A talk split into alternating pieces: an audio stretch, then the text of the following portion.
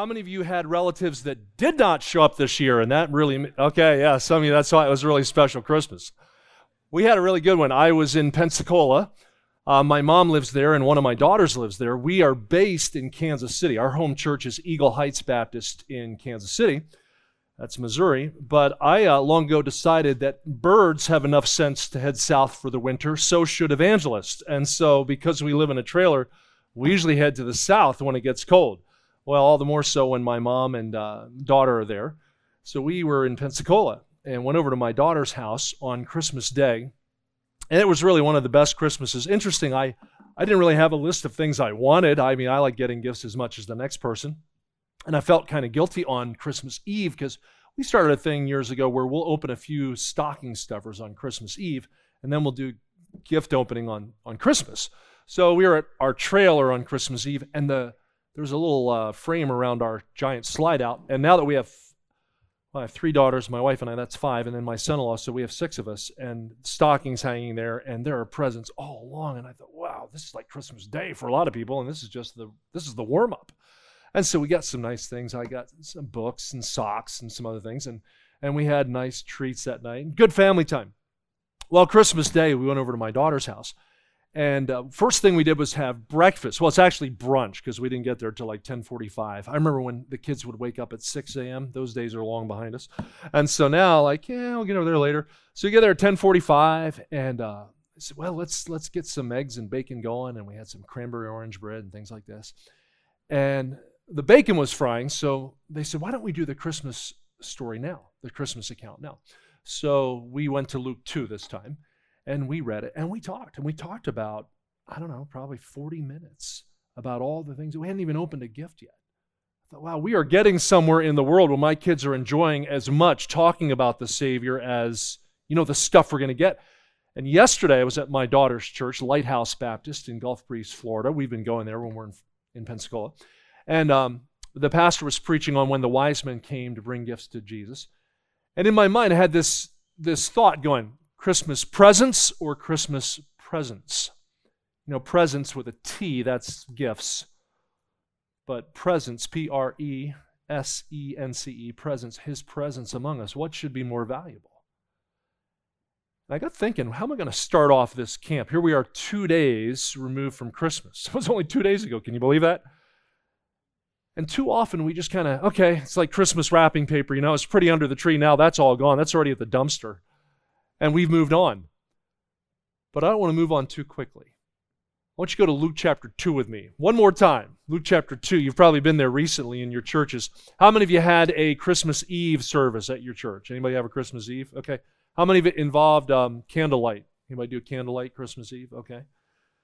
Heard about those couple of churches up in Mayfield, Kentucky, where that tornado just did horrific damage, and they had outdoor service. Imagine. Christmas Eve service outdoors. And uh, candles there would not just be for light, but to keep you warm. And think about all the blessings. I was driving through Alabama and Mississippi today on my way over, and where the hurricane had gone through recently, and there are trees that are just snapped. There are still buildings and signs that are all torn up. And thought, you know, we often take for granted peaceful, warm Christmas days. But man, the Lord daily, that means every day, loads us with benefits and it sure ought to evoke from us a, a feeling of gratitude. I drove on camp this afternoon. I hadn't been here in a while. And I'm looking at new buildings. I hadn't been in this building yet. And, uh, and then I saw the Christmas lights wrapped around the bridge out by the lake. And I thought, you know what? I'm glad we haven't moved beyond Christmas too quickly. Your parents ever say something like this to you? Maybe it was the, the heat of a moment. Maybe there'd been kind of a, you know, a little tiff going on. And they said, This is not the time or place to discuss the matter. Those of you who are married, maybe one of your, you know, your spouse said to you, This is not the time or place, you know, thinking children are in the room, okay? Did you ever, in your little sassy way, wonder, when is the right time or place? Have you ever noticed it's never the right time or place? How many of you ever thought that to yourself? Okay, sure. I want to preach you a message tonight I'm calling the right time and place. The right time and place. God's dealings with us are not arbitrary. Arbitrary means haphazard. It's like if you took a gun and just shot bullets in the air, you're not aiming at anything, you're just firing. You're not really trying to hit anything. God isn't just shooting blanks in the air. God's not arbitrary. He's precise in his dealings. In fact, we often speak of providence. The old writings, you'd see providence with a capital P because it was a reference to God. In fact, our, our founding fathers made repeated references to providence. What is providence? I remember when I was a college student, I sat under Pastor Jim Schettler. I went to Pensacola Christian, so he was at the campus church. Some of you knew him at West Coast Baptist College. Brother Schettler was my pastor, and he said, um, Providence is the hand of God in the glove of human affairs. The hand of God in the glove of human affairs. That's a pretty good description of God. The hand of God in the glove of human affairs. Think about this if you have a glove, a glove by itself, just a piece of fabric, it, it can't do anything. But when you put a hand inside the glove, whatever the hand does, that's what the glove does. Whatever action the hand takes, that's how the glove's moving. Providence is the hand of God in the glove of human affairs. Brother Mike mentioned tonight there's a God in heaven who not only came to earth to become one of us, he came to redeem us so we could have a relationship with him. Tonight, we're going to talk about the incarnation. That's God became one of us, God became man. Tomorrow, we're going to talk about the identification. I want to give you a message tomorrow. Who is Jesus? He's not just a babe in a manger. A lot of people go to church on Christmas because Jesus in a manger, that's he's not real threatening. It's a little baby, cute, wonderful story. But he didn't come to this earth to remain a baby. In fact, he didn't come to this earth just to be the most amazing human who ever lived. No, he is God who became man that he might redeem sinners like me and like you. So we'll get into that tomorrow. But tonight I want to deal with the, the right time and place. Luke chapter 2. Luke 2, maybe you, uh, how many of you watched the Charlie Brown Christmas? Okay. You know, Linus, I mean, this is, this is written way back in the 60s, right? Back when I was born. And uh, Linus hears Charlie Brown saying exasperation, can anybody explain to me the real meaning of Christmas? You know, is it just tinsel and lights and gifts? And Linus says, I can, Charlie Brown. And he takes him to this passage of Scripture, and here it is Luke 2. Verse 1 It came to pass in those days that there went out a decree from Caesar Augustus that all the world should be taxed. This taxing was first made when Cyrenius was governor of Syria. All went to be taxed, every one to his own city. Joseph also went up from Galilee out of the city of Nazareth into Judea, unto a city of David, which is called Bethlehem because he was of the house and lineage of David, to be taxed with Mary, his espoused wife, being great with child. So it was while they were there, the days were accomplished that she should be delivered. She brought forth her firstborn son and wrapped him in swaddling clothes and laid him in a manger, because there was no room for them in the inn. I call it the right time and place. Notice there was no room for them in the inn. I got to think about this. Okay, if God's going to become man, you would think it would be humbling enough for God to become the most powerful person on this planet. I mean, if, if God were to become president of the United States, for instance, that would be humbling enough. But he didn't. In fact, he came to some unknown peasants. Mary, his mother, and Joseph, his legal father, his guardian father, not his genetic father, but his guardian father, they were peasants. They were poor. In fact, I asked, I asked my kids on Christmas Day, see how much they'd learned over the years. How do we know they were poor? We actually have a 25 year old daughter, a 22 year old daughter, and then an 11 year old daughter. So I asked Lene, my youngest one, Lene, how do we know that Mary and Joseph were poor? She thought for a minute. She said, because the turtle doves that they gave at the temple. Yeah, when they went to offer uh, to dedicate Jesus as an eight day old baby, he had to be they had to bring an offering. Well, normally you'd bring a sheep unless you were really poor. And the, the dirt poorest of people were allowed to give doves if that's how if that's all they could afford. Mary and Joseph gave two doves when Jesus was dedicated. When, when you think God would do better than that for his kid? When you think God would put him in a really nice family? Let me tell you, had Jesus become president of the United States, that would have been humbling enough. He became a child to the dirt poorest of people, unknown people.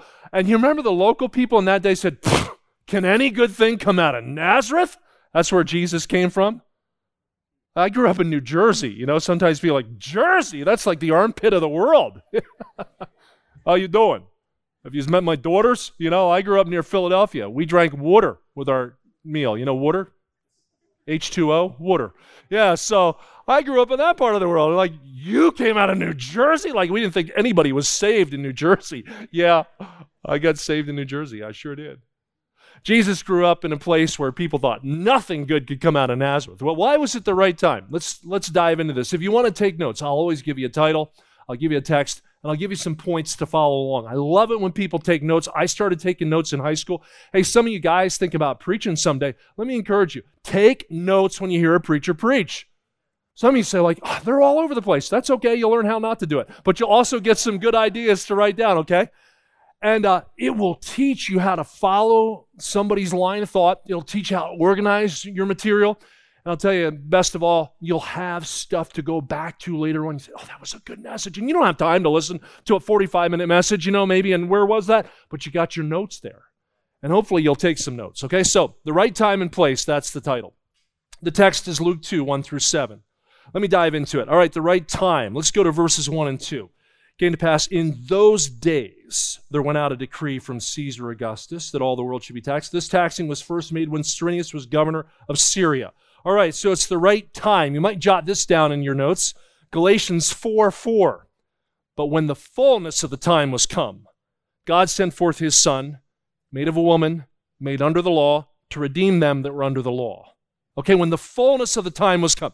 You know, the fullness of the time. It's kind of like when a baby is about to be born. So Michael and Sarah Graham had a baby today. I remember when Michael Graham traveled with my family. We had um, we did an internship, and Michael traveled with us when he was uh, a college kid, and he spent nine weeks with us. So now here Michael is married, got his own family, and you know, uh, wow, okay, baby born like two days after Christmas. Woo! My, my daughter, Lene, was born when I turned 44. I remember. And so, so I'm obviously not 44 now. Uh, she's 11. So you can do the math. Okay. So I, I was thinking, oh, this is going to be great. She's an October baby. All right. So my birthday's October 9th. Well, her due date was October 4th. Well, October 4th came and went, no baby. The 5th came and went, no baby. The 6th came and went. And I said to my wife, hey, maybe the baby will be born. She said, don't even think about it. you know why? She was great with child. You know what that means? Well, when our bo- baby was born, she weighed nine pounds, two ounces. This is a girl, okay? And uh, she was born October 7th, two days before my birthday. But you know, when the fullness of the time was coming, it's like a woman in her ninth month, and you know, it's time. Okay, we're there now. The fullness of the time is everything's right. It's not too early. It's not too late. I got thinking, how was God's son being born in what we know as first century Israel? How was that the right time? You think, man, they didn't even have television coverage back then. They didn't even have newspapers. You know, they had the town crier that would come to the city, hear ye, hear ye, and that's how they'd make announcements. How was that the right time? I'll show you a couple reasons it was the right time. First of all, it was a time of worldwide power. If you're taking notes, put an A under that. A, worldwide power. The Roman Empire was reaching its zenith at that point, at its highest point. Okay, now the Roman Empire would dominate the world for a period of decades. And at this time, the fellow named as emperor is called Caesar Augustus. Now, Caesar means emperor, Augustus means honorable or venerated. It's like lofty emperor, elevated emperor, honorable emperor. It's like um, we address the president in our country as Mr. President. Okay, so whether it's Joe Biden or Donald Trump or Barack Obama or George Bush, if you were to meet them, the, the protocol is you would say Mr. President. Okay? Well, that's not their real name. Like I people call me Brother Rich. I like that. That's uh, that's my favorite thing. But you know, some people are real formal. Evangelist Tozer. That is a mouthful, okay? That is my title. I'm technically Evangelist Tozer, but nobody calls me that. And you don't have to call me that either, okay? I like Brother Rich. Paul was Paul, and I'm Rich, okay? But president or emperor, that was a title. The man's given name was Gaius Octavius. Gaius Octavius was actually the grandson, or the nephew rather, of uh, Julius Caesar he would be adopted Bible. And uh, it was a Roman term where they would actually take someone, sometimes not even part of their family, but then they would give them all the rights of inheritance that they had. Well, Gaius Octavius was Caesar's nephew, Julius Caesar's nephew. He became his adopted son. So he's got this privileged position. He was the one who reigned from 30 BC to about 16 AD. This is really interesting. The calendar we use is the Gregorian calendar. And I got to think about today as I was writing notes and I was just making sure I knew what I was talking about on my dates. Everything prior to Jesus' life is BC. And y'all remember what's BC mean? Before Christ. Yeah. Now, if you go to public school, it's BCE. You know why? Same reason people say happy holidays, because they don't want to acknowledge Christ. So they call it before the common era, and then there's after the common era, or CE is common era. You know why? Because they can't get around. It's still the same time period. It's when Jesus was born, okay?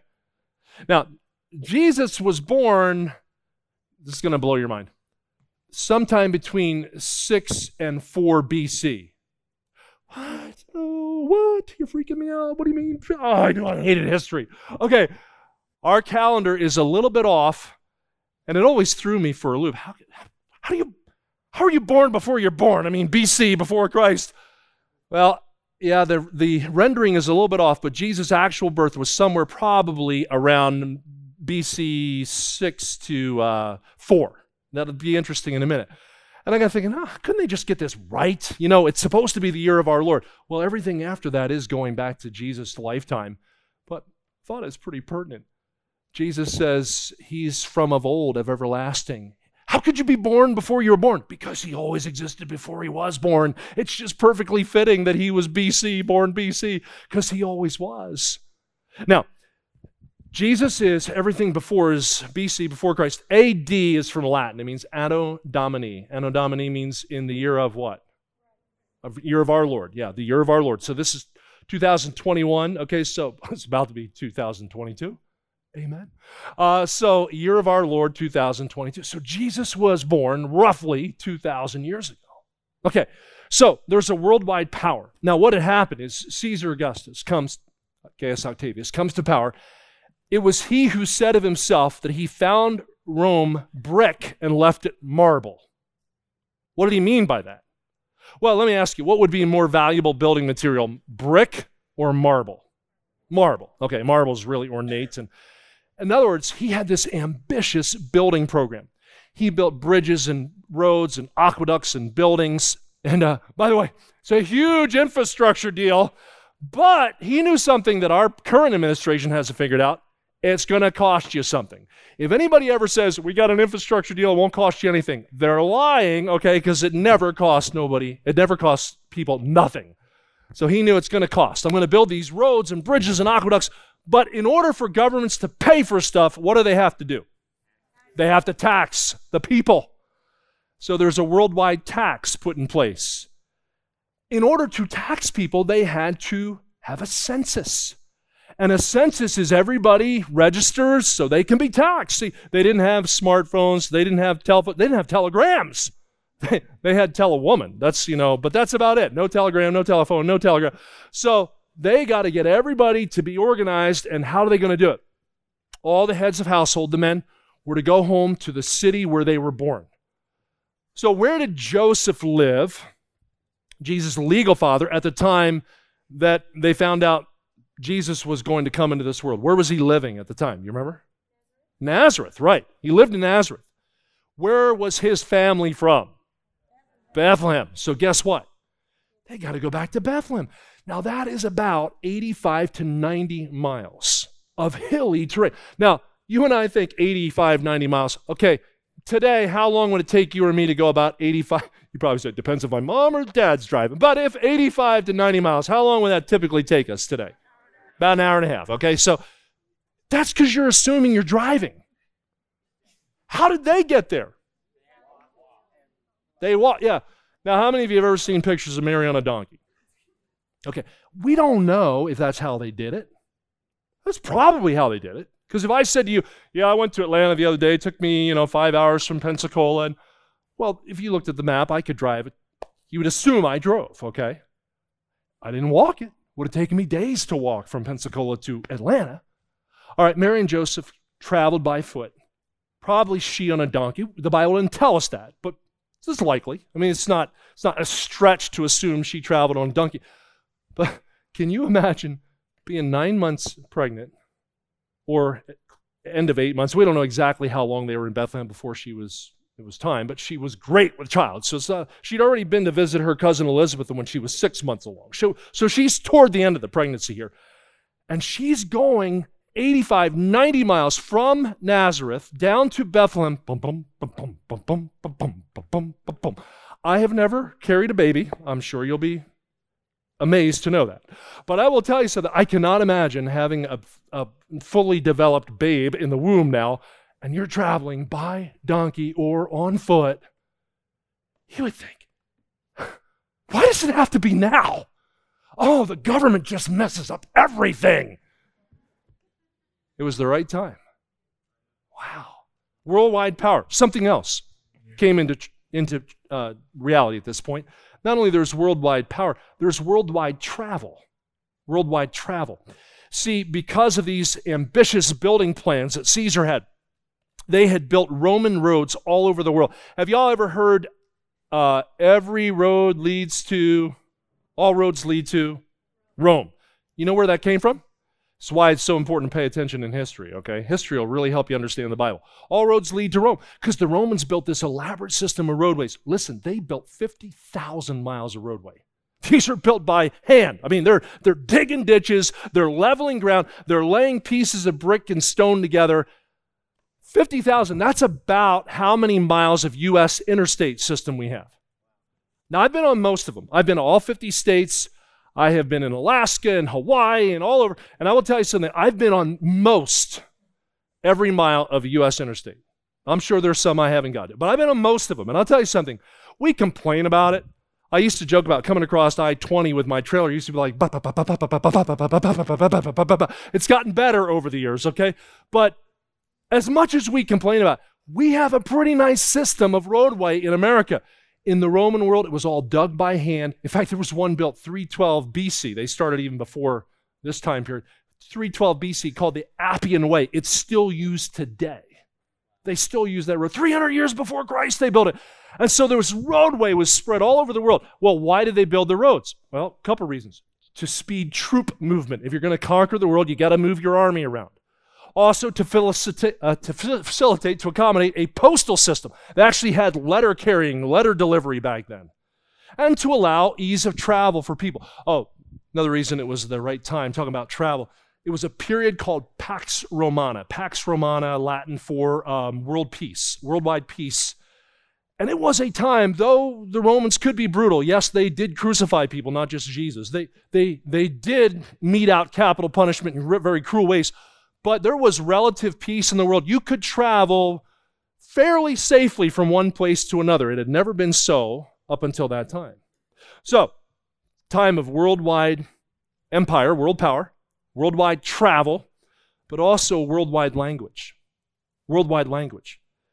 Now, let me see what, how many of you have studied. Uh, what was the universal language of the world? You got to be thinking here during the Roman Empire. I heard somebody say Greek. How many of you knew Greek was the worldwide language? Yeah. 325 BC, Alexander the Great came along and he conquered the world. The, the, Roman Empire was preceded by the Greek Empire. The Greeks had conquered the world. Greek became the worldwide language. It would be a lot like English today is a worldwide trade language. Um, manuals are written in English you can go around the world. I've been to 48 countries around the world, and I can tell you, in most places, you can get by if all you know is English. And it's a good thing because that's all I know is English, right? And you can get by because next to their language, they'll often have English equivalents. Uh, manuals are written, education is given in English. It is today the worldwide language because of going back to the British Empire. Well, in that day, the Romans came in after the Greeks had conquered the world, and Alexander the Great standardized language. In fact, the more um, formal Greek was made uh, into a dialect for the common people called Koine, K O I N E, Koine. You say, why does that matter? That's the language our New Testament was written in. Oh, interesting. After Alexander conquered the world, the Old Testament Hebrew was translated into Greek. That was known as the Septuagint. So there was a Septuagint translation of the Hebrew Old Testament, and then there was the worldwide Koine Greek to give us the New Testament. You say, okay, so like so far, Brother Rich, all we got is like a history lesson. Yeah, because this is really important, gang. History is his story. History is his story. And I'm showing you from history tonight that Jesus' birth at that time, at that place, it was the right time, it was the right place. It's the right time because of worldwide language, worldwide travel, worldwide power. Now, what made it the right place? Well, I want you to pick up with me. Go back to Luke chapter 2. All right, so not only the right time, but the right place. Look at verse 3. All went to be taxed, everyone to his own city. Joseph also went up from Galilee. That's the region where Nazareth was in the northern part of Israel. He went from Galilee into Judea. That'd be like a, a state or a parish. Okay, so if you're in Louisiana, you may not be from the same parish. In fact, what parish are we here? Biento? Oh, Bienville. Yeah, okay, good. Bien. Bienville. Okay, so as I was driving across Louisiana today, I noticed parish signs were changing. Interesting, there are counties in most of America. In this state, there are parishes. That's the Catholic influence. Okay, so you're divided into parishes here. Well, you may be from Louisiana, but I'll tell you, you live down in New Orleans, it's a lot different than living up in Shreveport.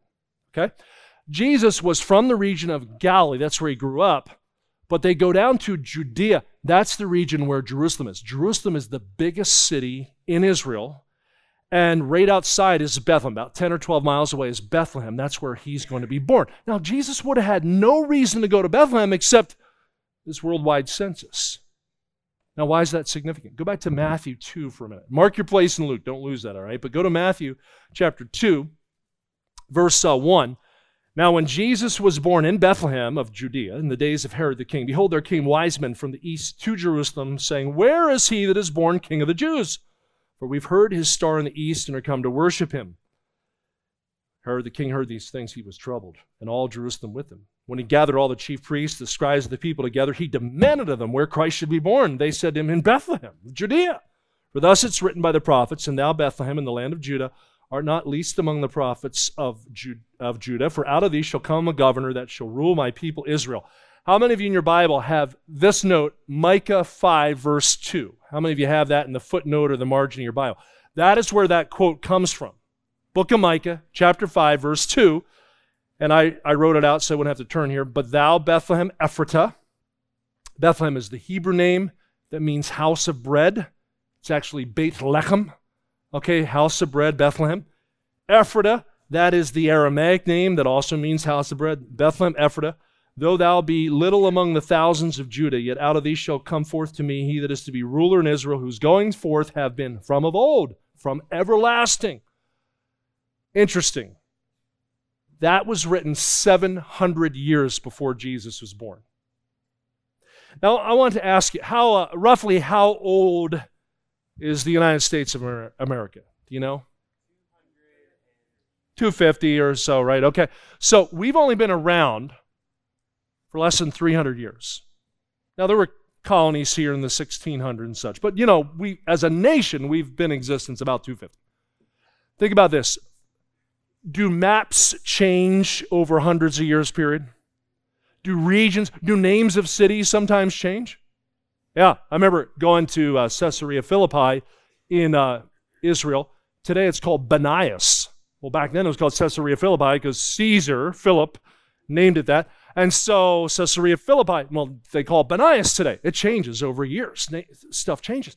700 years before Jesus was born, he sa- it was said, the Messiah will be born in Bethlehem. Oh, by the way, anticipating there would be two. There was a Bethlehem in Ephraim, and there's a Bethlehem in Judah.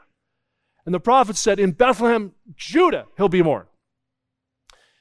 Yes, uh, sorry, two days ago, as we sat around touring Christmas to talk about this, I said to my girls, I spent some time Christmas Eve just in my own devotions, reading through the Matthew 2 account and thinking about it. Okay, in Matthew 2, he says that he's born in Bethlehem, Later on, it says that um, I have called my son out of Egypt. And then it ends the chapter by saying he'll be called a Nazarene. Which is it? Is he from Bethlehem or is he from Egypt or he's from Nazareth? Yes. All of those are true. You talk about the statistical impossibility of that being true. Yeah, his parents were from Nazareth. They would eventually move back there.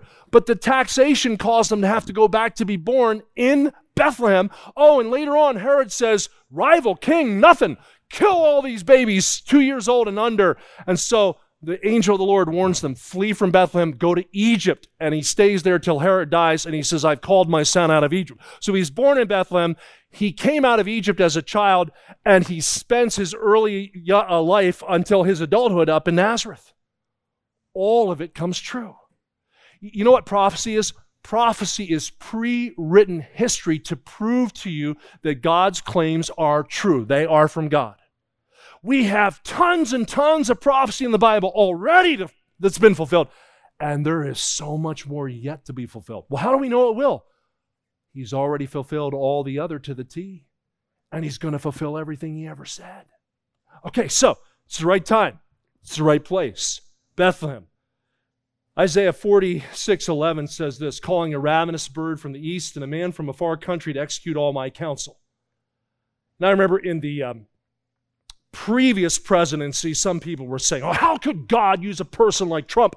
I mean, he cusses and he's immoral. And, and now some of us are saying, How could a God in heaven use a guy like he's using right now? God says he calls a ravenous bird from the east. You know what a ravenous bird is? The stem is the word raven. Remember when he fed Elijah with ravens?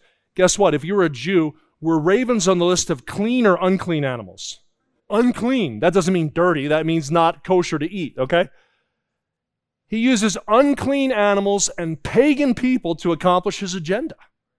Amazing.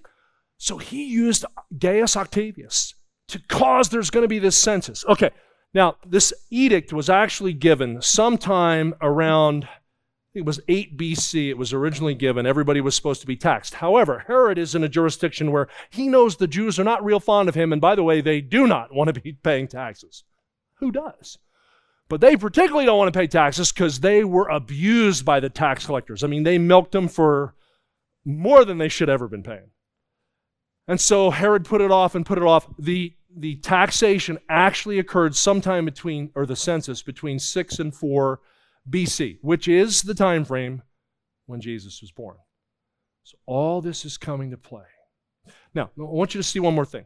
There's the right time, there's the right place. But number three, the right decisions. The right decisions. We're in Matthew now. Look at Matthew chapter 1, and let me dive into verses 18 to 25.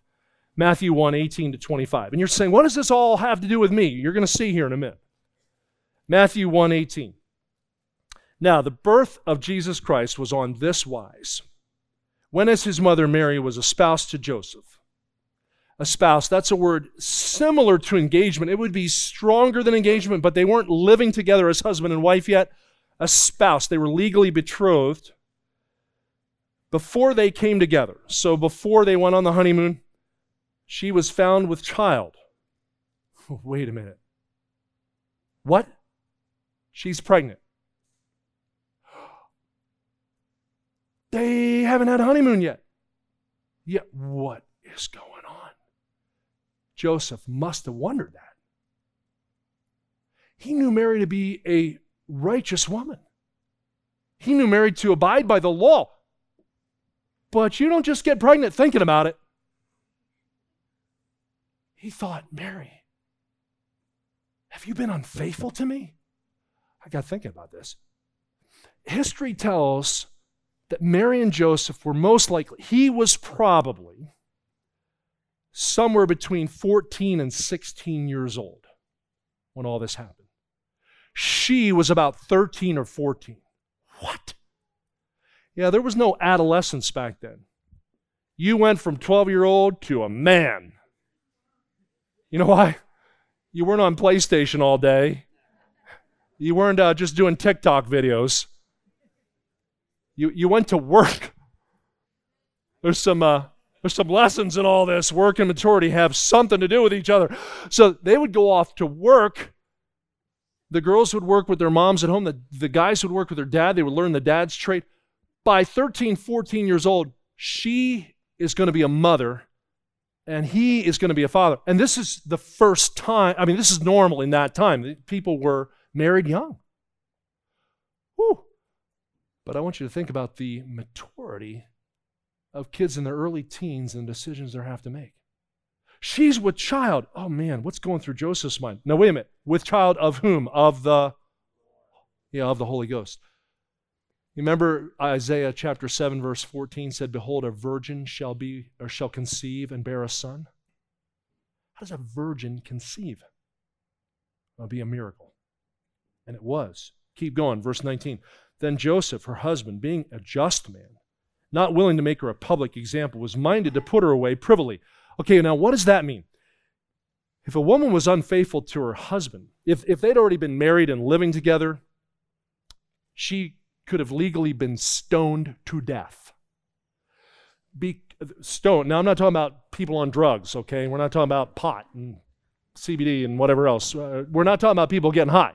St- they would pummel them to death with rocks, a public stoning. That could have, if they'd already been married. There was an exception during this period called betrothal. There was an exception. If she had been unfaithful before they came together as man and wife, he could privately put her away.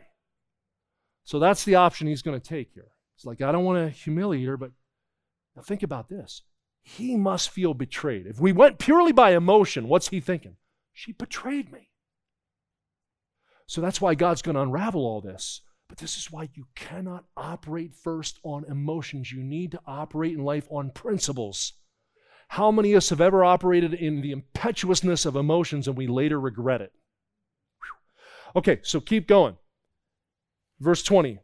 But when he thought on these things, while he thought on these things, behold, the angel of the Lord appeared to him in a dream, saying, Joseph, thou son of David, fear not to take to thee Mary thy wife, for that which is conceived in her is of the Holy Ghost. She shall bring forth a son. Thou shalt call his name Jesus, for he shall save his people from their sins. Now, all this was done that it might be fulfilled, which was spoken of the Lord by the prophet, saying, Behold, a virgin shall be with child, shall bring forth a son, and they shall call his name Emmanuel, which being interpreted is God with us. Then Joseph, being raised from sleep, did as the angel of the Lord had bidden him, took to him his wife, and knew her not. He, they didn't come together in the physical way till she brought forth her firstborn son, and he called his name Jesus. You know, I got thinking, what, what were Mary's parents thinking? What were Joseph's parents thinking? We don't know. The Bible doesn't tell us any of that. It's incredible that these two follow God to the T. In fact, the decisions I, I wrote down here Joseph's decision, he was willing to bear public shame, willing to trust Mary and God when his emotions must have been telling him otherwise. And, and then there's Mary's decision. Luke chapter 1, and I won't take time to read, but from verse 25 down to verse 38, the Lord comes, says, You're going to bear the Messiah. She says, How's this going to be? Seeing I know not a man. I haven't had a physical relationship with a man. How can I have a baby? And the Lord says, The Holy Ghost shall come upon thee. That which shall be conceived in thee shall be of the Holy Ghost. And she says this Behold, the handmaid of the Lord. You know what that means? That's a female slave put me in the slave market for the Lord. Oh, a handmaid, a, a handmaid, a bondservant would typically be a voluntary thing. If you wanted to be indentured to a person for the rest of your life, they'd take you out to the barn door. They'd drive an awl through your ear. Back then, pierced ears meant you were somebody's slave. And so they drive the awl through your ear. And that was a, a sign that you were indentured to them. You were a, a servant to them. Mary said, Hear my Lord, I'm your servant. I never forget when I was in high school, my coach said this to us Every decision you make affects the next decision you make. That's really good. You might write that down. I want you to think about it. Every decision you make affects the next decision you make. What if Joseph had said, No, hey, I'm not taking this woman. She has betrayed me. Or even if he said, Well, I believe you, God, but nobody else is going to believe me. They're going to think I did it. What if Mary said, No, I'm not, I'm not marrying Joseph? She wouldn't ended up in Bethlehem, would she? Why did she go to Bethlehem? Because that's where who was from? Joseph's family was from there. My coach used to say this every decision you make affects the next decision you make. And then remember this you will be what you are becoming. You will be what you are becoming. Do you hope to be a mature, responsible person someday? Yeah, I hope so. Then become one right now. Guys, be a man. Ladies, embrace your femininity. Embrace what God has made you. Realize God made them male and female. Hey, I, listen, I've, I've got news for you. There are not 150 some genders out there, there are two. God made them male and female. Isn't it nice? It's really simple. By the way, that's why there's an XX chromosome and an XY chromosome. And there aren't other combinations. That's it. God made you who you are. But what if Mary and Joseph said, oh, I didn't sign up for this? Every decision you make affects the next. Oh, by the way, she had kept herself pure. Behold, a what shall conceive? A virgin.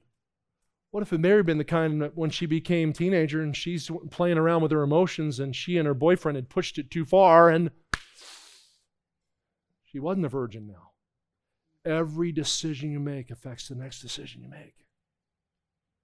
Now, I know even saying that in our world, some of you are thinking, yeah, I've already done that. I guess, I, I guess there's no hope for me. Thank God the reason Jesus came into this world was not only to save sinners, but to cleanse sinners. There is hope for you no matter where you are in your experience of innocence or loss of innocence. But I will tell you this decisions made are so important. I want to finish with this. It's one of the most amazing stories I've ever shared in a closing illustration. It's called The Tablecloth. It is a true story. Listen to this. The brand new pastor and his wife were assigned to their first ministry to reopen a church in suburban Brooklyn, New York. They arrived early in October, excited about their opportunities. When they saw the church building, it was very run down and needed much work. They set a goal to have everything done in time to have their first service on Christmas Eve.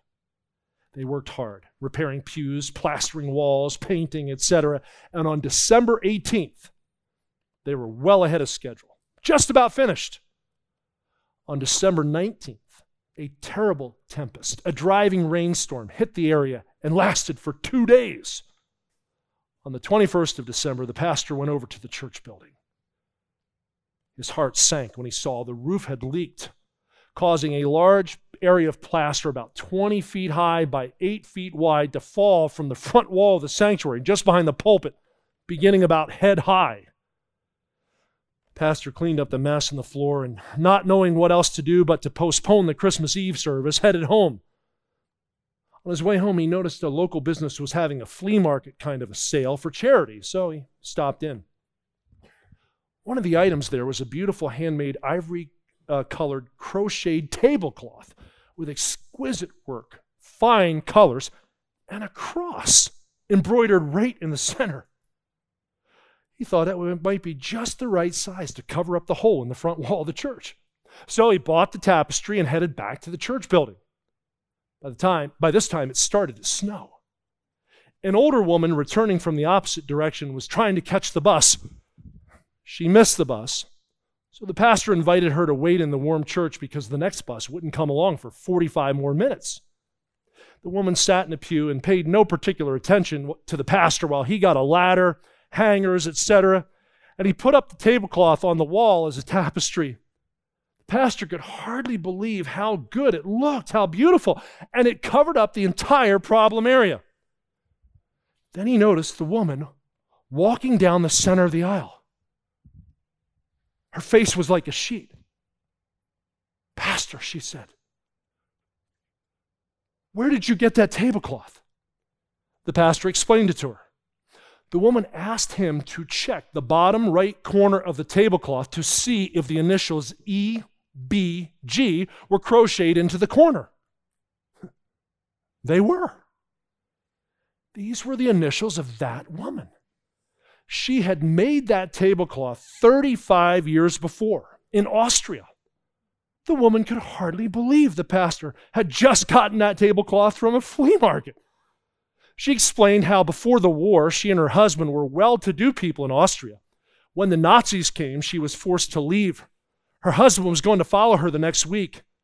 She was captured, sent to prison, and never saw her husband again or her home. The pastor wanted to give her the tablecloth, but she made the pastor keep it for the church. The pastor insisted on driving her home. That was the least thing he could do. Well, she lived on the other side of Staten Island and was only in Brooklyn for the day doing a house cleaning job. What a wonderful service they had on Christmas Eve. The church was almost full. The music and the spirit were great. At the end of the service, the pastor and his wife greeted everyone at the door, and many said they would be back. One older man, whom the pastor recognized as being from the neighborhood, continued to sit in one of the pews and stare. The pastor wondered why he wasn't leaving. The man asked him, Where did you get that tablecloth on the front wall? Because it was identical to the one his wife had made years ago when they lived in Austria before the war. How could there be two tablecloths so much alike? He told the pastors how the pastor how the Nazis had come and they forced his wife to flee for her safety and how he was supposed to follow her, but he was arrested and put in prison. He never saw his wife or his home again all those 35 years in between. The pastor asked the man if he could take him for a little ride. They drove to Staten Island, the same house where that pastor had taken the woman just three days earlier he helped that older man climb three flights of stairs to the woman's apartment. He knocked on the door and he saw the greatest Christmas reunion he could ever imagine. Wow. Think about all the things that had to happen for that to occur. Pastor and his wife working hard. We're going to have a Christmas Eve service. They're ahead of schedule, a week ahead. Man, this is great.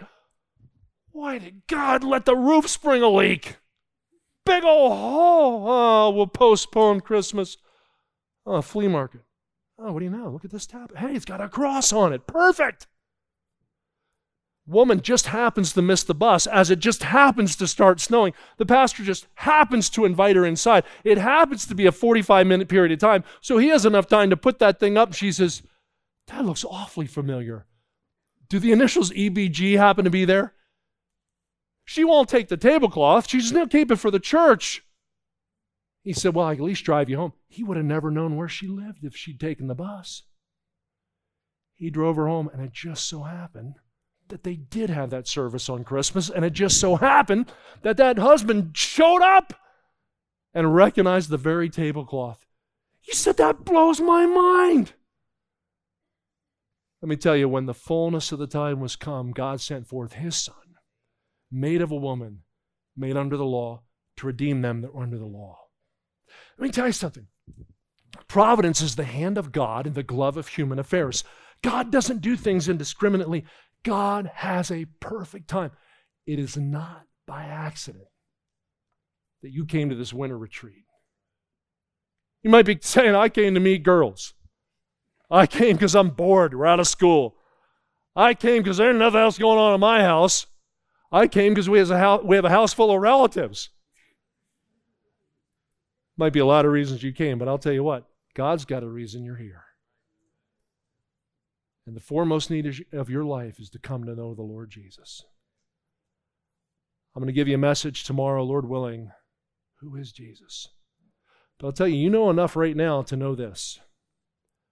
God sent his Son into the world, not to condemn the world, but that the world through him might be saved.